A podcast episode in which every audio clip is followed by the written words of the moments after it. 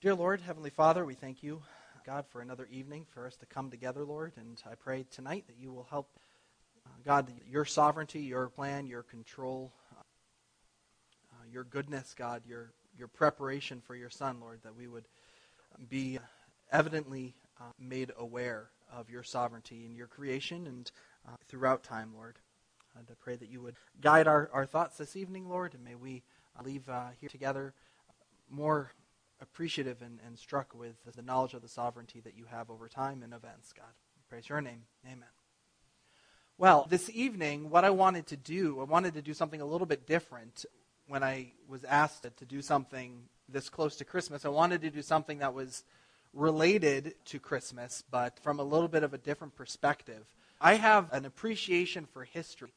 A topic I find fascinating is the intertestamental period and what happened during that time. And we have over 400 silent years of after Israel gets back from captivity to when we see the angels making people aware that the Messiah and John the Baptist would be born. So we have quite a, a gap of time there. And what I wanted to be able to do was fill in that gap for us to walk through. So I know there is a handout that most everyone got, but if they did not, there are two children who have been recruited to pass those out to anyone who did not. So just raise your hand as they're walking around.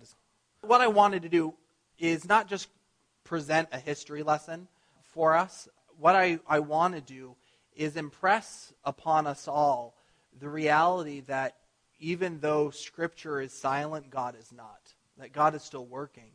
And that even when the pages of, of Scripture, we have that gap between the Old Testament and the New Testament, that didn't mean that God was not active, that God was not working, that God was taking a break until Jesus would be born, that He is always moving. God is always moving to work out the events of history. If you haven't read through Jeremiah or Ezekiel or Isaiah and read even in those prophets, the, actions that God takes in the nations around them and using Assyria and Babylon and the Edomites and, and other nations, the Ammonites around them, using those nations for his own purposes. God is always working, and there is not a ruler alive that is outside of his sovereign control. That even the most wicked is still uh, on their throne to serve God's ultimate purposes. And that's something that we can take rest in. But what I wanted to do this evening is pick up where we see Israel released from captivity and work our way up to the time of Christ. That we see two different worlds in just a few hundred years. See Israel get released from captivity and go back to the promised land. You have kind of a fractured people who have just borne many years of captivity, a different generation that had left, and rebuilding a life, rebuilding a country, uh, rebuilding a city, and their religious life. Then it goes dark, curtains close, and then the curtains open, and you have groups running around like the Pharisees and the Sadducees, the Sanhedrin. You have Rome in power, and you kind of ask yourself, how did we get here? How did, how did we find ourselves in this situation? And that's what I want to give a little bit of context to tonight. I created a little bit of a PowerPoint. It is nothing that impressive. It is actually my rookie attempt at a PowerPoint presentation, so there's nothing moving. There's no noise or animation, so I apologize. We find, first of all, where do we get this information from? Where, where do we reap this information? And there are a few main sources that, that we can turn to. The first is the book of 1st and 2nd Maccabees. Those are apocryphal books. Now, normally we hear Apocrypha and we think, avoid it, it's weird, it's not scriptural. And there are some books in the Apocrypha that would be considered fanciful, Bel and the Dragon, Tobit, and, but the book of 1st and 2nd Maccabees is actually a historical recounting of much of this time. So we are able to get quite a bit of information from that. It's considered to be historically accurate for the most part. Obviously, history is always usually written by the victors, right? But it is something that we can glean quite a bit of information from. The other two main sources are two works from the, the Jewish historian Josephus, who wrote after Christ. He was tasked with the responsibility to write down the history of the Jews. His main two pieces that we could lean on for this the Antiquities of the Jews and the Jewish War is what we get a lot of information from. So if it is something that you are interested in for further reading, um, there are other books, but those are more primary sources that you could turn to for some interesting readings. Most of the information that, that we'll cover tonight are going to be from those, those works. Now, when we are near the end of the Old Testament, if you're approaching it chronologically, you see that Israel is taken off into captivity by Babylon, right? We know the northern tribes. You see at the top here, Assyria. You'll see a little purple line. That's the Assyrian captivity where the northern tribes of Israel are taken away. And Assyria had a philosophy of taking captives and kind of spreading them out. You would erase cultures, you would erase powers. You wouldn't have to worry about things rising back up if you just scattered everyone. So that was kind of their philosophy. So that the northern 10 tribes mostly became scattered and lost track of at that point. But then you have the green line here, the Babylonian captivity. A little while later, in 586 BC, Israel is taken into captivity by Babylon. So this was bringing them to Babylon to make them Babylonian. It would make them into Babylonian citizens. You see the book of Daniel, Shadrach, Meshach, and Abednego are not their Jewish names. Hananiah, Mishael, and Azariah are their Jewish names, but they renamed them. Daniel was renamed Belteshazzar. They were given different names. They were given identities there in Babylon and attempted to be made into Babylonians. Now, that was uh, time was a time of extreme testing for the Jewish people because they tried so desperately hard to retain their Jewishness, to retain their culture. You see synagogues pop up at this time when they're taken into captivity. They slowly, the Babylonian Empire, Nebuchadnezzar conquers them, puts Judah under tribute, and Jehoiakim refuses the tribute, leading them to a captivity. And then we see the Persian Empire rise. So a bigger empire rises from the east, moves to the west, overtakes the Babylonian Empire. Now we have the big guy on the block, the Persian Empire. This is where we see the book of Esther take place. You also under the uh, you have the decree of Cyrus, and it starts three major returns. Now, Persia had its own way of dealing with captives, and you see from this map how big the Persian Empire really was and how much land they covered. And they wanted the people in their lands to be happy. They wanted them to be able, if they were happy, then they didn't have to wor- worry about coming down on them and trying to impose their will upon them. And so they would allow people to return to their land. And God is using all of these things for his own purposes, his own glory. And you see that Cyrus starts three major returns to the land. One is led by Zerubbabel. Zerubbabel leads a people back to the promised land, and they rebuild the temple. That is their concentration. They're weeping at the thought of uh, Solomon's temple having been destroyed, and now this is what they're left with. So they want to build something back up, but it is nothing in comparison to what Solomon's temple was. The second major return was led by Nehemiah.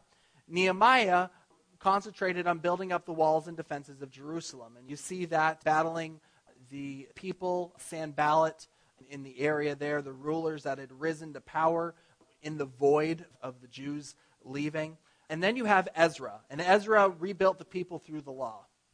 At this point, this is really a time of cultural development for the Jews. This is going to be all from now until the point of Christ, a time where Judaism is kind of morphing into something a little bit different uh, in many different ways. In Nehemiah chapter 10, it mentions the men of the great synagogue. That's oftentimes thought to be the starting of the Sanhedrin.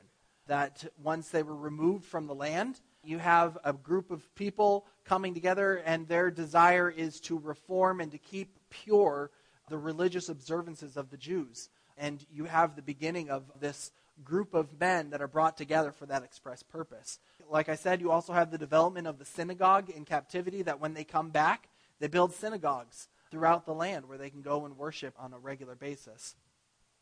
Now, when they get back, they don't find an empty land.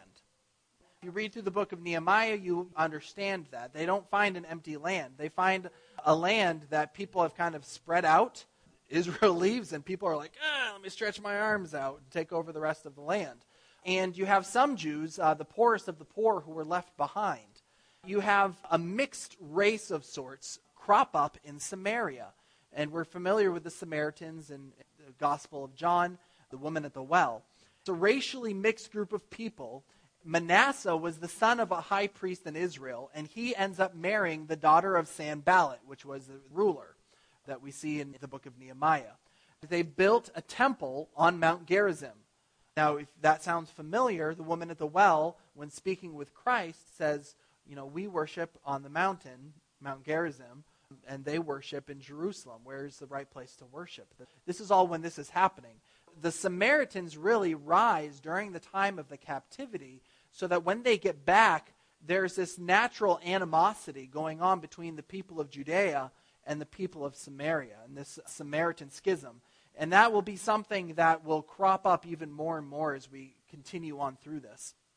You'll see there Mount Gerizim right in the middle, but you see different names start to pop up. You have the Decapolis in the right hand side of the screen. Those are Gentile cities that pop up uh, more in the time of the Greeks in the future here. That, just to give you a little bit of context here, the Samaritans would kind of be right in the middle there uh, around Mount Gerizim and north of that. Persia is the main kid on the block. But empires don't last. So Persia grows up and gets bigger and bigger and bigger. We saw that map how vast the empire was. In 333 to 165 BC, we see the Hellenistic period. Hellenistic is a reference to Greek culture. We'll talk a little bit about what Hellenization looks like, but it is Greek culture. It is the Greek Empire moving in. Uh, you have Philip of Macedon who grows in strength and power and he hands off his growing empire, his burgeoning empire, to his son, Alexander the Great.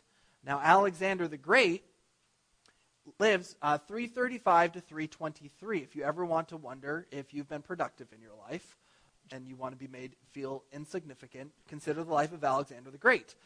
He defeats Persia at the Battle of Issus, ends up going down into Israel. He defeats Jerusalem. He builds, there's Tyre out in, this, in the Mediterranean. He builds a land bridge so that he can get out there and defeat them.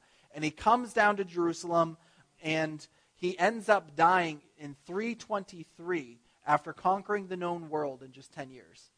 Before the advent of modern weapons and vehicles, obviously, all that stuff, they're cruising. They come down, go down into Egypt, come back up, go east into India, and conquering the known world in 10 years.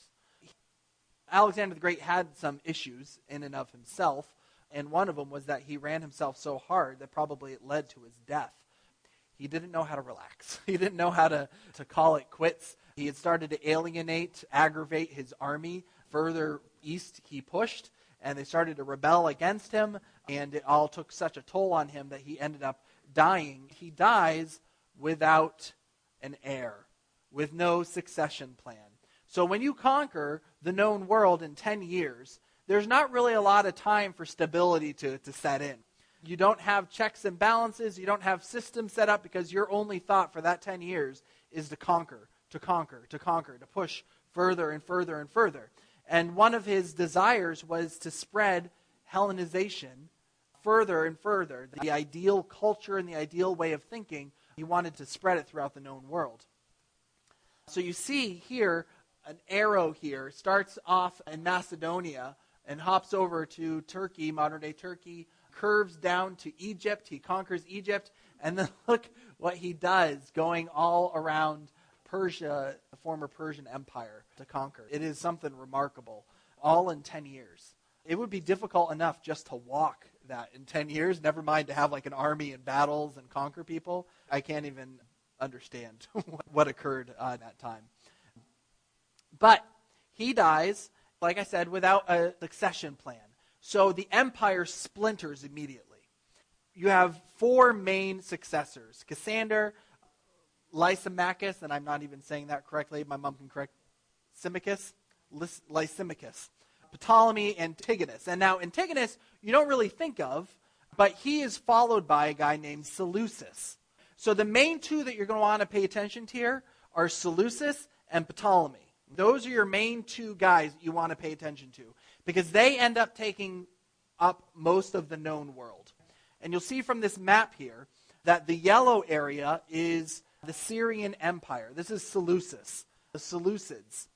And then the blue empire below that goes down into Egypt, works its way up, is the Ptolemy Empire. And that is the two main seats of what's going on. And then what kind of happens over in, in Greece and Rome in this time is not a whole lot. People lose sight of that.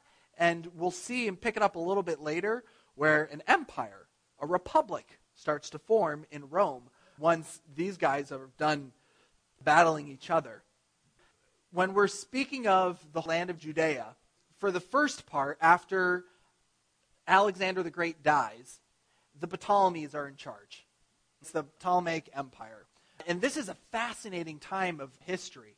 Uh, you see the Alexandrian Library pop up, and it is their desire to form the best source of knowledge in the world. And remember, this is all part of Hellenization and pushing Hellenization down into Egypt, which had its own strong culture, obviously, that we're aware of. You see, during this time, and they want to form a library and have authoritative texts of every book in the world. And they realize they have this Hebrew Bible, but guess what? No one reads Hebrew. None of them knew what Hebrew was, but they wanted a copy of it.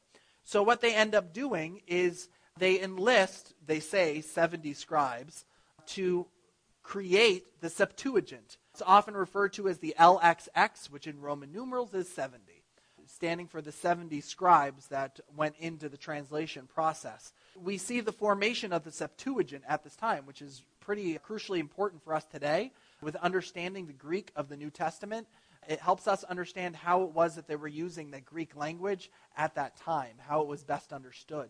Really a fascinating time. You also see the rise of the Sanhedrin during this time, that they become kind of a ruling factor within the land of Judea, and they are tolerating Hellenization at this point.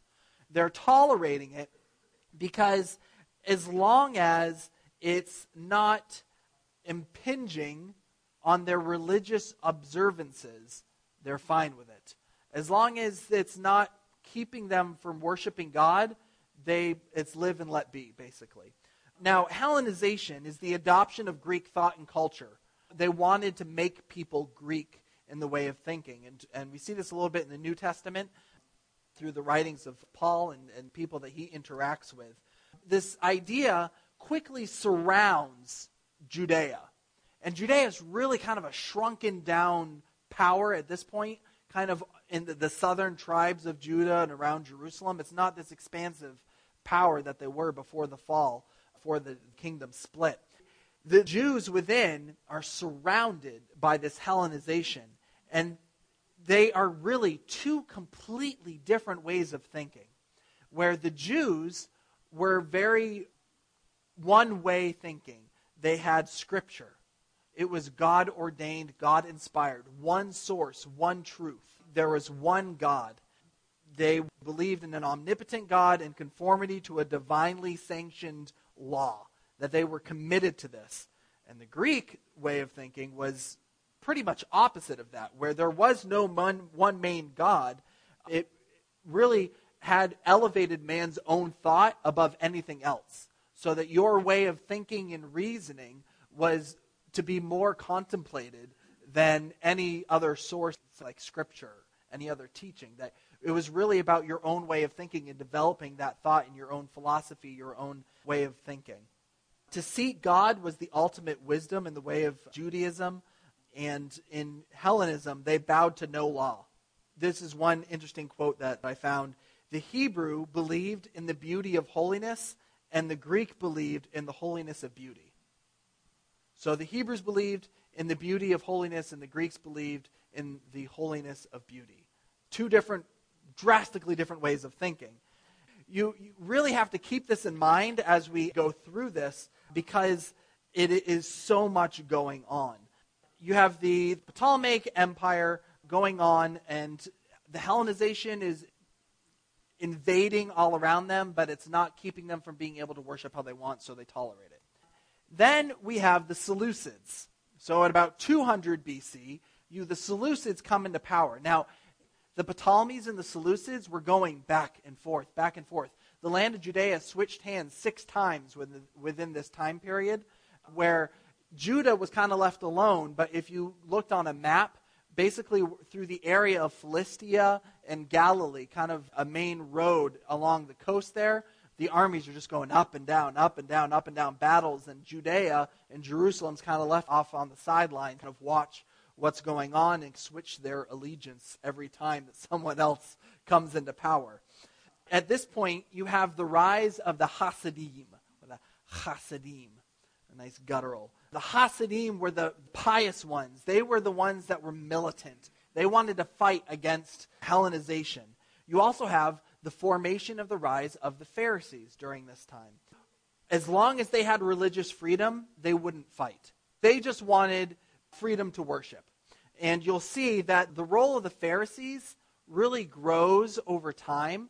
And it's kind of a fascinating thing because if you just open up your Bible to the New Testament and you read and you're thinking, wow, the Pharisees are a bunch of creeps.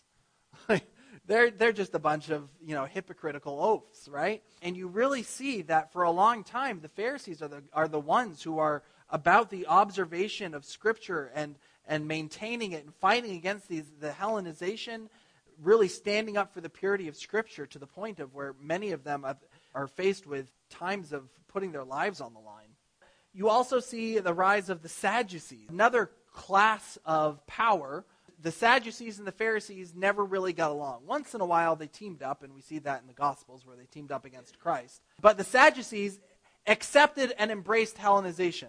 They were fine with it. They were much more modern in their thinking. We know that they denied the resurrection. We know that they did not embrace all of the Hebrew scripture. They were at odds with, with Pharisees, and they were much more comfortable with everything that was going on during this time. Before I move on here, with the Hellenization that's going on, you have during this time the Decapolis forms. It's 10 major cities, mostly Gentile, on the east side of the Jordan River. And you see those pop up in the Gospels where it mentions the Decapolis, Christ's ministries. You have a change in culture where suddenly, with these Seleucids and the Ptolemies, you see things like theaters and gymnasiums and hippodromes where they have like chariot races all of these things start to pop up all around Israel. And these are all things that we know that oftentimes they were not in the theater, even in their athletic competitions, were not competing or performing in a way that would be considered acceptable by Judaism. Often clothing optional. Often morality is kind of out the window in these types of events uh, that would take place. The Hellenization that ends up reaching them is not a pure Hellenization that like Alexander the Great would hold to. It was really kind of a lewd and licentious version of it. By the time it reaches them, if you can put it in a modern way of thinking, it appealed most to the young liberal generation. We can kind of sympathize with that a little bit, where the older, more reserved, the more serious about God's word, the Torah, the observation of the law, they didn't want anything to do with it, but the young generation coming in saw the appeal of the flesh that existed. And they saw it as an opportunity, basically, to flaunt sin on a public stage. This really started to create a gap in the cultures. During this time, you have lots of different Seleucid rulers. We're going to skip through all of them, and we're going to talk about one guy named Antiochus the Fourth, or Antiochus Epiphanes. Maybe you've heard that name before. A fun name to say. You can try it out. Antiochus Epiphanes. Epiphanes, Antiochus Epiphanes, mean, he, he gave himself this name, and it means manifest God. He saw himself as the manifestation of Zeus on earth. And now he is in charge of the land of Israel, a Syrian ruler from the Seleucid Empire. They actually, this is a, funny thing that I read, they nicknamed him Antiochus Epimanes, which means the mad. So he called himself Antiochus Epiphanes. They called him Antiochus Epimanes. A play on words there. At this point, you still had, up to this point, a, Z- a priest of the line of Zadok in place. And it is this point that he deposes the last Zadokite priest, Onias III. He is kicked to the curb. The last line of a true priest, of the line of uh, priests going all the way back to Zadok kicked to the side. Onias III was actually a pro Seleucid priest, but he tried to keep a foot in both kingdoms and still tried to appeal to the Seleucids. But his brother Joshua comes along, buys the priesthood from Antiochus, changes his name to Jason, which was a very Greek name, and pledges to change Jerusalem, that he's going to be a part of the Hellenization. And soon, he's replaced by Menelaus, who was the first non Zadokite priest. This infuriates the Jews. Antiochus Epiphanes, if he had one great talent in his life, it was to infuriate the Jews. He did everything he could to, to enrage them. They hated his rule, and they hated everything that was going on because now it was starting to affect their religious observances. So he's fighting a battle against Egypt, and word comes back to Israel that Antiochus Epiphanes was killed in battle. And the people get a boldness that they had never seen before and rise up and start to slaughter all of the Antiochus Epiphanes supporters and sympathizers within the government, within the temple. The apostate priests were killed. The temple, all the filth is cleaned out. And for a moment, the old regime was back in charge, only for them to find out that Antiochus Epiphanes wasn't actually dead. so he comes back to Israel, back to Judea, and finds that there has been a rebellion in his absence when they thought that he was dead. At this point, it is a no more sympathy at all. It is all out war against the Jewish thought, the Jewish culture. They loot the temple, they take everything out of it that is of value. They restricted outward Jewish worship, no more circumcision. Sacrifices, the holidays were outlawed. All of this stuff is going on. And then he decides that the temple is going to be a place of worship for Zeus. And he sets up a statue for Zeus in the temple, and also with Dionysus and Athena. So you can imagine how this makes a Jewish person feel, right? This would not sit well with you. Only to make matters worse, he decides to bring in a pig and sacrifice it on the altar in the temple. And if you know anything about kosher items, we know that would not be an acceptable thing. It outraged people. He killed many non conforming Jews, and he had an army of 22,000 men that went around the whole countryside just to kill people who were still observing Judaism the way that the Bible decrees, the way that the Torah told them to. They would sell women and children off into slavery. They pillaged, looted, burnt houses and villages down and killed without mercy. So at one point, Antiochus's thugs reach a small village named Modin. And in this village of Modin, a Jewish person that was on their side goes to make an offering on a pagan altar, and a priest named Mattathias kills him. Just straight up gets up and kills the guy. It was the breaking point. It comes to his local village, and he had enough. This launches what we call the Maccabean revolt. Mattathias is the father of the Maccabees. His sons take up the battle and start to do what they can to deliver the, uh, the Jews.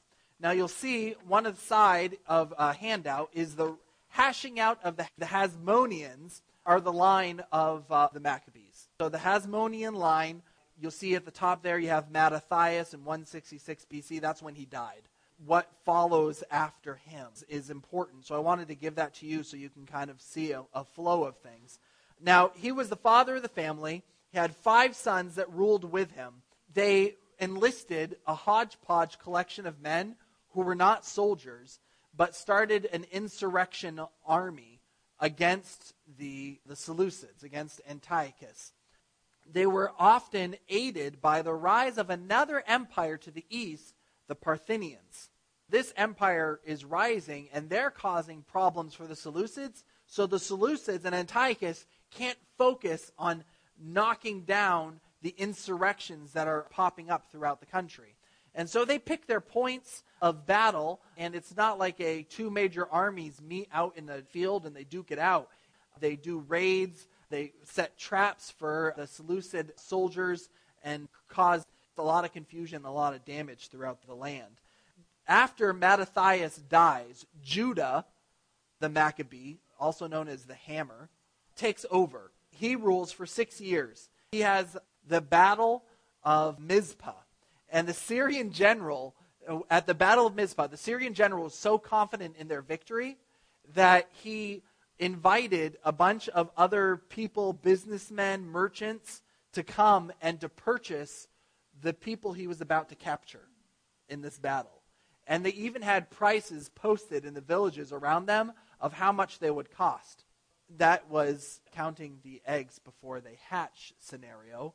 And he ends up being defeated by Judah the Maccabee and his army. They eventually gain a victory in Jerusalem in 164. They clean out the temple, and this is what we observed as Hanukkah, the observation of what happened at this point, the, the oil that lasted for eight nights in the temple. Hanukkah is an observation of that time. But Judah, the Maccabee, quickly loses the support of religious leaders. So we get through a bunch of other leaders that I don't want to spend a time with.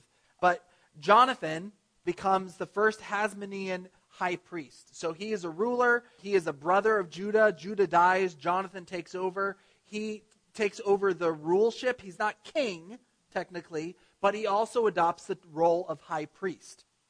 At this point, the Qumran settlement is thought to be established. The Essenes are growing at this point. Those were the men, the scribes that were at Qumran that wrote down all of and copied the scriptures and hid them in the caves, and that's what we find thousands of years later. Then, after Jonathan dies, Simon takes over, the last surviving brother, Simon. He eventually achieves complete independence from the Seleucids. He takes over as high priest. The Essenes hate him. They retreat out into the wilderness because they want nothing to do with society. They want to be able to worship how they want to worship. They refer to him as that wicked priest. He, at this point, gains further independence and the recognition from the powers around them. And there's this republic now growing in power over in Rome. And Simon is the first to reach out to Rome to gain their approval for his workmanship there. So it's almost like a country forms and reaches out to the UN, and they're officially recognized as a country. At this point, Jewish coins start to be printed for the first time ever he dies, and his son, John Hyrcanus, takes over. And he had a military zeal to him. He forced the conversion of the Edomites, also known as the Idumeans. Now, this would end up having a pretty significant domino effect down the road. So he is conquering the nations around them and forcing them to convert to Judaism. And he goes to the Edomites, the descendants of Esau, and he forces them. It's either believe this way or die. Many of them convert, but they're never seen as really being truly Jewish. The truly Jewish people still look down on them. The most well known descendant of the Idumeans is Herod the Great. It's at this point that Herod's family, his ancestors, are incorporated into quote unquote Judah, a domino that's going to fall further down the line. He also goes into Samaria and he destroys the Samaritan temple on Mount Gerizim, which really doesn't go very far with creating good relations with Samaria. When we see Jesus come and we see that divide between the Samaritans and the Jews, it was really aggravated at this point. It is a point of no return. He was very worldly, and this is one of those situations where the Sadducees and Pharisees got together and agreed on something, and they both hated him.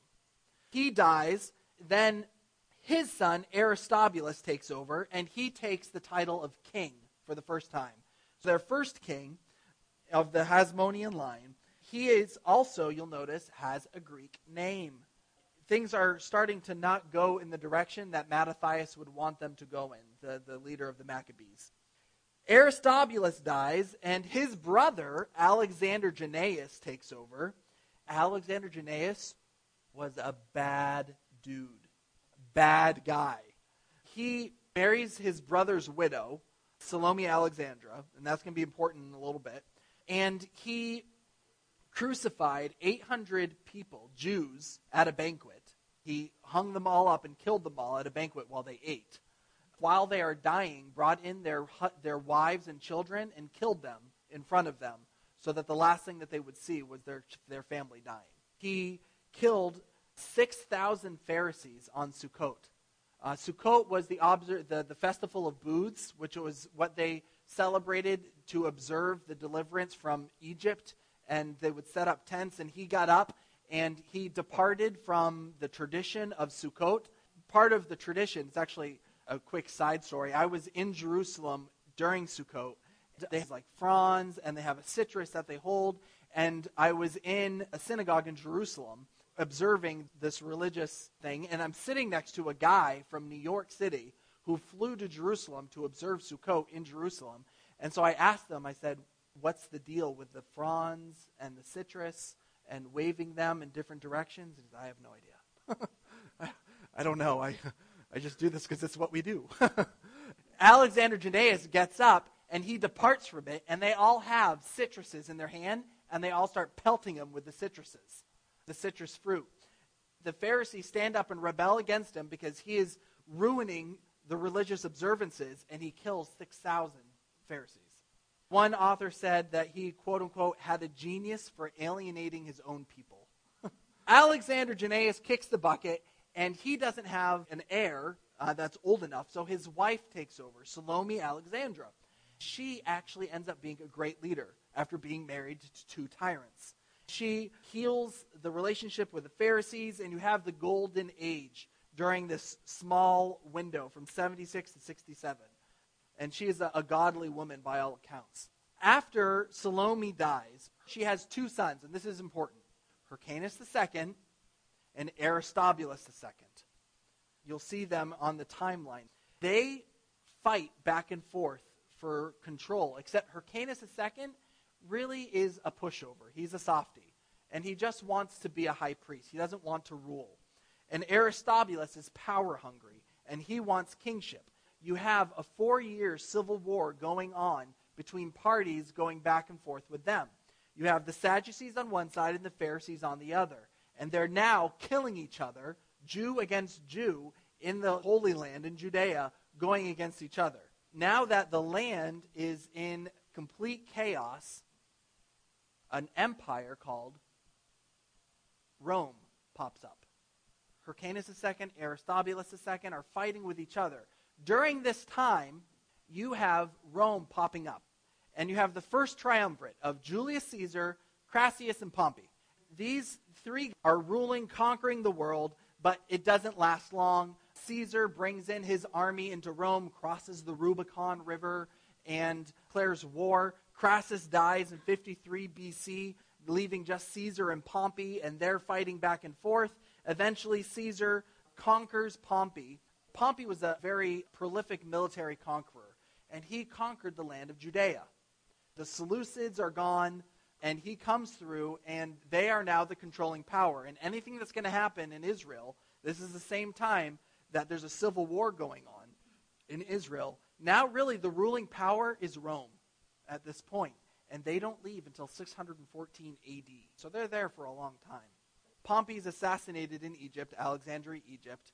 I want to go back and rewind a little bit to the country of Idumea. They were forced converted into Judaism. You have this really genius, intelligent guy named Antipater the first. Antipater is the opportunist of opportunists. And he is looking licks his finger, sticks it in the air. He is a genius when it comes to knowing the climate and which side that he needs to pick. He looks at Hyrcanus II and says, There's a guy that can be controlled. He has a right to the throne, and I can help him, and then I can have power through him because he's not going to say no to me if I help him. It was a big supporter of Pompey, but then Julius Caesar gets in power. He finds himself in trouble in Alexandria. Antipater brings thousands of guys down to Alexandria and ends up saving Julius Caesar's life. At this point, Julius Caesar, as a thanks to him, says, You are now the procurator of Judea. Not king, but he now has some authority. Antipater restores order within Judea and he puts in Hyrcanus II as high priest. Hyrcanus didn't want power, and Hyrcanus II became Antipater's puppet. He's able to restore order to the region for the first time, and Rome recognizes that and then ends up giving more authority to Antipater. So previously, it's like you're a procurator, but Hyrcanus II still kind of has control. But really, Hyrcanus II didn't want anything to do with control. Antipater starts to get more and more power. Antipater has a few sons. He puts both of them in charge of uh, Jerusalem and Galilee, respectively. Phasaelus, and the other son was named Herod. Antipater sides with the Roman politics. He ends up being poisoned to death in 43 BC. And then, once this happens, it sets the stage for Herod the Great. Herod the Great doesn't inherit his throne right away. This is pretty interesting. If you look at the timeline, you'll notice the son of Aristobulus II. His name is Antigonus. Antigonus. Antigonus is still around, and he has technically a right to the throne as an heir of Aristobulus II. It is at this point, I had mentioned a little bit ago that there was uh, in the east, and he gets them on his side and comes in and gains control of Jerusalem, and Herod has to run for his life. So Herod is able to escape with his life. Antigonus rules in Jerusalem for three years. Herod ends up going to Rome, and there Herod is declared king of the Jews. Significant? The Roman Senate in 40 BC declares that Herod is officially, quote unquote, their words, king of the Jews. Now, Herod has the support of Rome because of everything that his father did and that he had done in support of Rome. Rome is now saying, We're going to support you. We're going to help you kick out Antigonus and the Parthians. And so they come in, and Herod comes back to Jerusalem, back to Judea, with Rome behind him and the muscle of Rome, the empire of Rome. And they conquer to the point to where Herod is bothered with the destruction. And hey, hey Rome, why don't we let up a little bit? Because I'm not going to have an empire to rule if you keep do- going at this pace. That at this point, Antigonus is captured. He is shipped off back to Rome and he's beheaded. Then you see a time of great, great productivity in the land. Herod did a lot of great things. He should have been considered one of the greatest rulers in Judah's history. He expanded the kingdom and built a ton of stuff. Caesarea Maritime, or Maritima, Maritima, was a city. Now, if you notice, if you ever looked at a map of Israel, what does the coast lack? A port. It is flat. There is no natural jetty at all. There's no place for boats to come into dock where the waves aren't going to destroy them. It doesn't have a port. Herod recognizes this as being a problem, so he builds one. And it's actually pretty fascinating. You can go, and it's mostly underwater now. He built up a city and built a huge jetty, a port in Caesarea Maritime, named after Caesar. And that really becomes the capital for Israel. That whoever is ruling Israel is going to do it from there. He also built Machpelah, which is a sanctuary in Hebron, theaters. He built hippodromes. He built aqueducts. It was a time of building fortresses, the Herodium, Masada, if you've ever heard of Masada, Machaerus he built, and most importantly, he restored the temple in Jerusalem. And not because he was a big religious observer, but it was a way to throw a bone to the Jews to get them to, to follow along and to appease them. It's set, and many said that it surpassed the beauty of Solomon's temple with the amount of, of gold that he put in the place. That it was this gorgeous, gorgeous place with all of the marble that he brought in. It said it lit up the, the hillside on the other side when the sun hit it. There was so much white marble in it that it, it made like the city and the hillside glow. He does a lot of building projects. You see the picture on the left here is a reproduction of Herod's temple. If you go to Jerusalem, a uh, trivia fact I was actually standing next to this model when I found out about 9 11 and the planes hitting the, the buildings we were actually standing next to this looking at it when the security guard came out of the security shack and said, You might want to leave because uh, some bad stuff's happening. The picture on the right, see Solomon's portico here on the left hand side there, and then you see a big fortress to the right of that. That is something that he built that the Romans would use in the future, where they were they were able to see down into the temple. And so when Paul is in the temple, when he goes there and he gets mobbed and torn apart, and it talks about how they saw them, that's where they would have been. They would have been looking down. He built it purposely so they could keep an eye on the, on the Jews in the temple. This is Masada. It is right by the Dead Sea in the Judean wilderness. It is like a whole town. There's a gigantic cistern that you can walk down into underneath this. It is breathtaking. There is a challenge of running up. There's like a snake path that you go up, and a bunch of people. I tried running up it. I got so sick, I ended up getting to the top, and I threw up off the side of Masada. But then I got to watch the sunrise, and it was gorgeous. Uh, I thought it would be easy, but it turned out to be incredibly difficult. It was a long, winding road.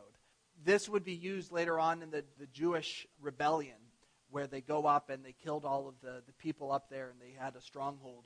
And still to this day, if you're looking westward, on the east side is the Dead Sea, on the west is the Judean wilderness. You can still see the camps that the Romans built up and the siege ramp that they built in order to get up and get to the rebellion. And this is around 70 AD. Another building of Herod's. This is Herodium, uh, a breathtaking place. I think this is. I think this is actually where he was buried. Right? He was buried at the Herodium. Bethlehem, yeah, right outside of Bethlehem. He built this mound with a little castle on top and this villa down below. It was beautiful, gorgeous. Machaerus here, another fortress that he built. This is Caesarea Maritime. This is what it looks like today. This is uh, the amphitheater that he built uh, that you can still go to. This is the hippodrome in Caesarea Maritime that Herod built, where they would have like chariot races and horse races. A lot of stuff. But that's not what he's ultimately known for. He's ultimately known for going crazy. Caesar Augustus said, It's safer to be Herod's pig than Herod's son. He suffered from extreme paranoia. To go down a list here, Aristobulus III was killed in 35 BC. Now, he wasn't a descendant of Herod, but he was the last legitimate Hasmonean claimant. So, the last descendant of the Hasmonean line from the Maccabees, Herod had him killed because he didn't want to have to worry about someone else being able to come up and take control. He was a 17 year old priest, and he accidentally drowned in a bathhouse. So he knocked him off. Hyrcanus II, so this poor guy, all he wanted to do was be priest. all he wanted to be was be high priest. Antigonus, I didn't mention this, but when Antigonus came in, he captured, Herod escaped. Hyrcanus II didn't escape. And he didn't want Hyrcanus to be able to be high priest again, so he cut off his ears so that he would be not able to serve as a pure high priest. Herod still had him around, and he's in his 80s at this point. He became so ridiculously paranoid that he had Hyrcanus II knocked off. Miriam was a Hasmonean that he had married. It was his, his true love, and he killed her. She bore him twin sons, Alexander and Aristobulus and they were killed in 7 BC. Antipater was the successor in his will. He had him killed only days before Herod ends up dying himself. He's on his deathbed. He died an absolutely gruesome and painful death. He knew he was dying, but he was still so paranoid that he had his son, who was supposed to be his heir, killed when he was on his own deathbed. This is why, and we know that we have the murder of the children in Bethlehem. And people, some people say, like, well, that's not written in any history books. Why don't we have any account of it? It's because it was normal. This wasn't out of the norm for Herod. He was insane. And so when someone comes and tells him that someone's been born king of the Jews, which the Roman Senate put that title onto him, when someone comes and tells him that, he said, no, no, he's killed his wife. He has killed numerous sons. He has killed anyone that had any right to the throne why wouldn't he go and kill a bunch of children? He already killed his own. Before he dies, he ordered a bunch of nobles, Pharisees to be gathered together at the Hippodrome. He said when he died, he knew that no one in the country would be sad. And so he said, I want you to gather, I think it was 600 people together, and I want you to murder all of them once I die. Because I want to force people to mourn. If they're not going to be sad for me, they're going to be sad because I killed 600 other people. This was Herod the Great. This is the climate that Jesus is born into. This is what's going on. This is the paranoia that exists when Joseph and Mary go down because of the decree of Caesar Augustus in Rome for the counting. This is what's going on. This is why it's such a dangerous place to be involved in. He dies, and his sons, they split up the kingdom between his sons. Because we know that Jesus goes down to Egypt. They end up coming up out of Egypt. They're sent to Egypt because of Herod the Great, because he's insane and he wants to kill anyone that would want to take his kingdom. When they come back, what do they hear? What are they warned about? His son, Herod the Great's son, is reigning. Archelaus. Now, Archelaus inherited his father's insanity, but not his father's genius. Archelaus is ruling that white area, most of Judea. He is appointed the ethnarch of Judea, but he was corrupt and inept. He was an idiot. he did everything he could, again, to, to aggravate the Jews. In Josephus, it's written that he slaughtered 3,000 people at Passover. This is a quote from the, the history of Josephus. The people were slaughtered like sheep, side by side, with temple offerings in their hands. And the temple was filled with the dead. This was Herod's son. When he, Joseph and Mary are warned, you may not want to settle down anywhere in this white area. Why don't you go back up north to Nazareth where it's a little bit safer? It's because Archelaus, he was crazy. He was a nut job. And there are two situations where the Samaritans and Jews get together. This is the second one. They both appeal to Rome and said, You have to get rid of this guy. They deport Archelaus and they ship him out to Gaul, which is like no man's land. It's where you go to die in misery and be completely irrelevant. They replace him. They say, no more line of Herod. Now we're going to have what we call procurators rule Judea. You see, all the way up, it, it includes, uh, eventually reaches up to Caesarea Maritime. That's where the procurator stays. The most well known procurator, the fifth procurator of Judea, is Pontius Pilate. Pontius Pilate ruled from Caesarea Maritime, where Herod the Great had built, and he was known for making foolish decisions to make the Jews angry. He hung up Roman shields in the temple, he robbed the temple of funds. The Samaritans had an uprising underneath him. This is all during the life of Christ. Another one of Herod's descendants is Philip, the tetrarch. Philip was more or less irrelevant. He was given northern Galilee, mostly a Gentile area. He builds the city of Caesarea Philippi and Bethsaida, two cities that we see in the New Testament in the life of Christ. Then you have Herod Antipas. We are familiar with Herod Antipas. He rules the area of Galilee and Perea. Perea is the other side of the Jordan River. What do we know Herod Antipas from? He kills John the Baptist. John the Baptist calls him out because Herod Antipas, Herod the great son, stole Philip, his brother, stole his wife. And John the Baptist calls him out and says, That's not appropriate. Then Herod's wife, her daughter, says to her, What do you want? I'll give you anything. She says, Give me the head of John the Baptist. And so he beheads John the Baptist. He ends up interrogating Jesus himself. He built Tiberias on the Sea of Galilee, which was actually built on top of a graveyard. And so no Jew would go near the city. Uh, it was a completely Gentile city because he built it on top of a graveyard. Herodias, his wife, later on down the road, pressures him to try to take control of the whole country and become king. And guess what happens? He's sent off to Gaul. He's seen as a troublemaker and says, Go to the land of the irrelevant. It's interesting to study the, the history of Gaul himself because Julius Caesar was sent there because they wanted to make Julius Caesar irrelevant previously, except he actually built an army and brought it back to Rome and ended up conquering it. Herod Antipas and Archelaus didn't do that. Then you have Herod Agrippa, the grandson of Herod. Interestingly, he was safe in Herod's family because he was sent off to Rome. And do you know who he grew up with?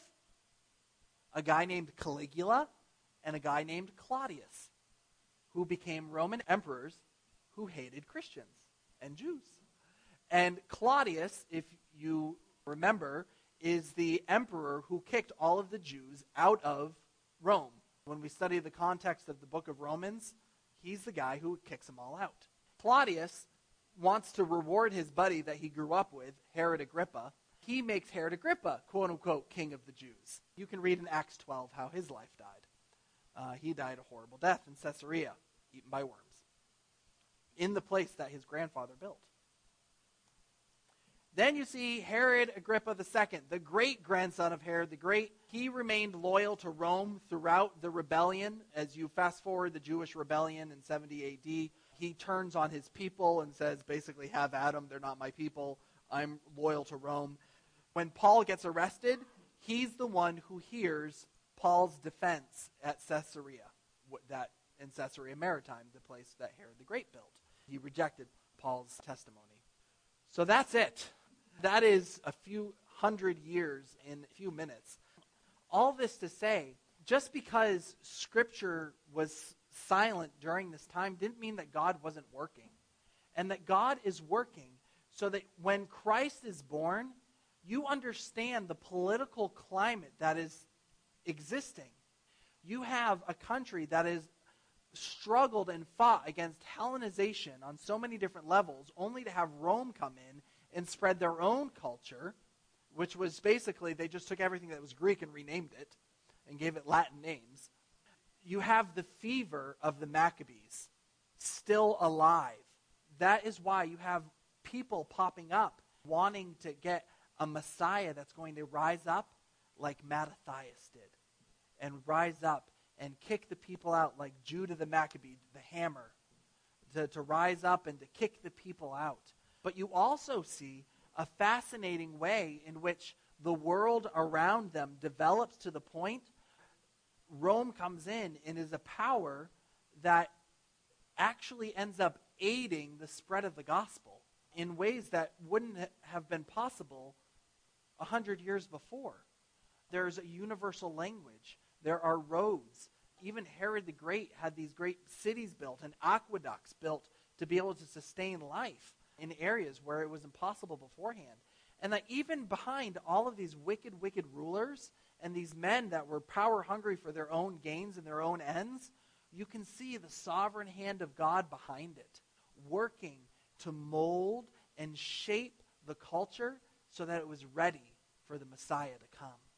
That's the setting that you get when see the angels come and proclaim the good news. Jesus is born that the Messiah has come. That is the good news and the thirst that the people have, even at the a week before Palm Sunday, the week before he, he ends up dying.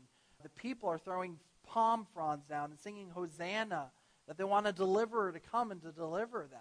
They thought that Jesus was that person. And this is all the culture that had built up over time and that they're fighting against. And as a, another side note, a point of application, you also understand the fight of the Jews against Christianity in the early church. They had fought so fiercely to preserve their faith, their law, their way of life.